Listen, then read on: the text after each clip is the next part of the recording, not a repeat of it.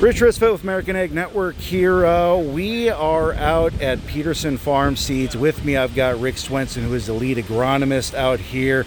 Uh, this is a beautiful research plot. They are a research powerhouse out here, and they've got a field days coming up here very shortly. So, first of all, tell us the date, time, and how people can and should come out here to see all the great stuff come, happening out here. Yeah, uh, field days coming up on September 7th. Uh, starts at 9:30 and goes until 3. Um, just north of Mapleton, North Dakota, uh, northwest of Fargo, and uh, at our at our facility where we have our research and all of our uh, our plant as well. Well, uh, do, are people do they have to sign up to come out here? Can they just pop on out here? If they want to come out, what should they do? Stop on out. Uh, come and go as you please. We've got free lunch included with it, so love to have you out, having that catered. Uh, not to mention, we've got 10 speakers coming in from all different parts of agriculture, whether it is technology, doing a combine clinic, uh, we've got gene editing out there, some of the new advancements in that, uh, seed treatments, uh, weather, you name it. We've got a little bit of everything out there. Well, and we just got a uh, preview tour out here, and it is pretty exciting. There is a lot of good stuff in all categories. So, you know, what what have you guys noticed? You guys have put together this book for the last two years here about some of the results that you guys are seeing. What is something that is maybe surprising, or something that you guys have noticed that uh, that folks will want to hear out there? You know, probably the biggest thing is just all the agronomy that we do. I, I, I mean, I hate to jump back that way, but when we put that publication together this last winter, um, everything in there was stuff that we'd actually seen in growers' fields the last two years. And we've got over 60 pages in there of all kinds of different topics, whether it is diseases or fertility, things like that. Uh, not to mention what we're learning from the research. You know, we're doing a ton. Uh, we've got over 100 locations with research. You know, it started out as something small 10, 12 years ago, and it's grown into something big, the whole tri-state. And that really is our attention to detail and doing something that nobody else is doing. Um, we're on individual areas, you know, matching our hybrids, our varieties to their specific ground, and you know, we're getting paid by a bunch of companies to do it. On top of that, so. Well, and you mentioned that too. Uh, now, you guys are working with biologicals. That is becoming uh, kind of a buzzword in the industry these days. But you guys are not just working with your own biologicals and everything else. You guys are partnering up with some folks and testing out everyone else's that want to uh, tell us a little bit about that. Yeah, they're actually the big companies are paying us to do some of the testing for them on the biological front. It is a it's a busy world. There's so many different things out there, and trying to sort through that and figure out which biologicals actually work, uh, that's a challenge. So we're not necessarily selling any of them ourselves, but we want to be that person that you know we can our growers can trust and do the research on the backside so they don't you know put something in the ground or do something that they shouldn't do so that's really the basis behind it is sort through what's out there and find the best products well, and as we went through today, uh, you know, we saw some population uh, differences, some planting date differences, and you guys stressed a lot too about not just a date on the calendar, but the actual planting conditions. Tell us what you guys have been seeing out here uh, recently and what folks can expect to see out here when they come out here that's probably the biggest thing to me is we live in a cool climate, right? I mean, we're really only above 50 degrees for about 145 days of the year, uh, soil temperature wise. So that doesn't, that's not a real long period.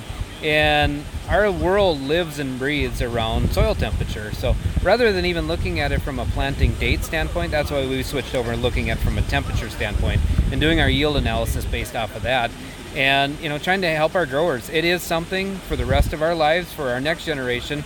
Temperature is going to be king. And if we keep trying to push stuff in the ground too early it's going to bite us. And that's where we really want to explore those you know and show our customers that hey hit those windows when you can well, and was there maybe an anomaly of uh, with some weed pressure that maybe you guys saw with some different populations? Uh, give us something of that. You know, uh, from a population standpoint, we love corn populations, right? You can tweak those whether it should be 32, 34,000, things like that. There's some real specific windows, but really in our research since 2005 on the soybeans, there's not a huge difference in yield from 80,000 all the way up to over 200,000.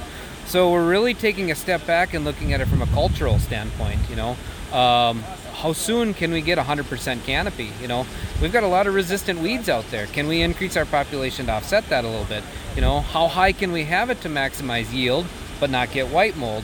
Uh, one of the challenges too is we've dropped population from an IDC standpoint the last 10 years, and that's biting us. Uh, we're seeing more IDC and some of the worst IDC we've seen in years, and I think a lot of that is just going back to the fact we're down 25,000 population. So really, from a cultural standpoint, not even a yield standpoint on soybeans, figuring out where that magic number is, and ma- you know finding the right plant structure. You know, there's a lot of different plant structures on the soybeans on top of that, and thinking about it from a big picture standpoint that way. Well, outstanding. Uh, give us uh, the date, the time, and uh, what folks can expect to see out here, why they should come out here, and how do they do that? Yeah, field day is September 7th from 9:30 to 3. Uh, 10 speakers, uh, 60 different research topics, and really a little bit of everything. Everything in the plot is solely based around bringing more yield back to the grower, and that's an important deal. Well, uh, one more thing to touch on. You guys have got a little contest coming out here this year. Uh, explain that contest. Yeah, stop out. We didn't realize it in the planning, but uh, the kickoff for the NFL season is actually September 7th. So we've got a little punt, pass, and kick competition too, uh, giving away four Vikings tickets on top of that. Stop out, compete, and then uh, bring home some helpful topics for the farm. Again, that was Rick Swenson, lead agronomist at Peterson Farm Seed. Also out there, I ran into Kelsey Stumvoll, who is the regional agronomist for Peterson Farm Seed, and she tells us a little bit what she'd like to see happen for this event. So, one thing we've always said about our field day is we want it to be an agronomic opportunity, a learning opportunity, and not a sales pitch. So, when you come out for field day, right here, right next to the farm, we've got 160 acres of both replicated and agronomic testing, and that's what the whole day is about. Uh, we've got speakers and we'll be giving guides through our testing, and that's what we want. We just want it to be a learning experience.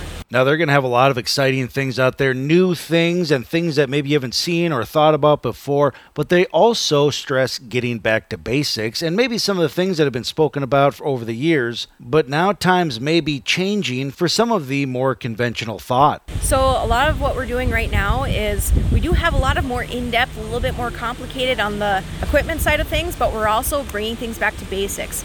A lot of your, your population, your planting date, your depth yeah, those are conversations we've been having for a long time, but we're still seeing problems out there. And they're maybe not the same problems we were seeing 20 years ago, but with the new equipment, with the, the new technology out there, we're still seeing those problems. So we're taking the basics, but a little bit more in depth to see where are we making those mistakes and how can we fix them and what can we do to increase your yields by fixing those mistakes. And they have replicated research that they've been conducting in over 100 plots in the tri-state area. Absolutely. We we like to puff our chest out a little bit when it comes to the, the replicated research, but I also think we've got good reason to. Um, about five years ago, we brought on Dennis Schulze, and he took our replicated research program and ran with it. As of right now, between North Dakota, South Dakota, and Minnesota, we have just over 100 replicated research locations. And that's a huge advantage for us when it comes to both selecting products that fit maybe a very specific acre, but also learning the products, learning the ins and outs, and making better selections. And if you're in North Dakota, South Dakota, or Minnesota, they may have something that's tailored just for you. So that gives us a huge advantage. Um, when guys, when other bigger outfits are looking for something that'll go from the east coast to Colorado, yeah, they might be finding some good hybrids, but we're looking to maximize the acres we have here. Um, we're not looking out to push out of the borders of the tri-state area. We're looking for what can we do to place better hybrids, better products in this area. We've got several products in the 90 day range that maybe they're not a good fit for South Central Minnesota, but they do awesome in South Dakota. And we're not afraid to take that leap. If we know that somebody has a very specific problem or a very specific concern to their area, we're not afraid to bring something on to fit that acre.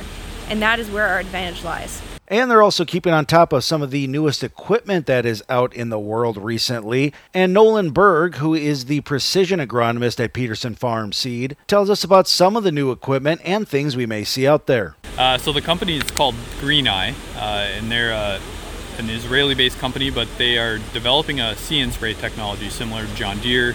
Um, there's other in the industries, but really what they're doing is mounting cameras on the boom of the sprayer and it's seeing every square, every 10 inch square of the field at real time. So at 10 to 12 miles an hour, it's reading every square 10 inch of the field, analyzing whether there's a weed present or not, and spraying it.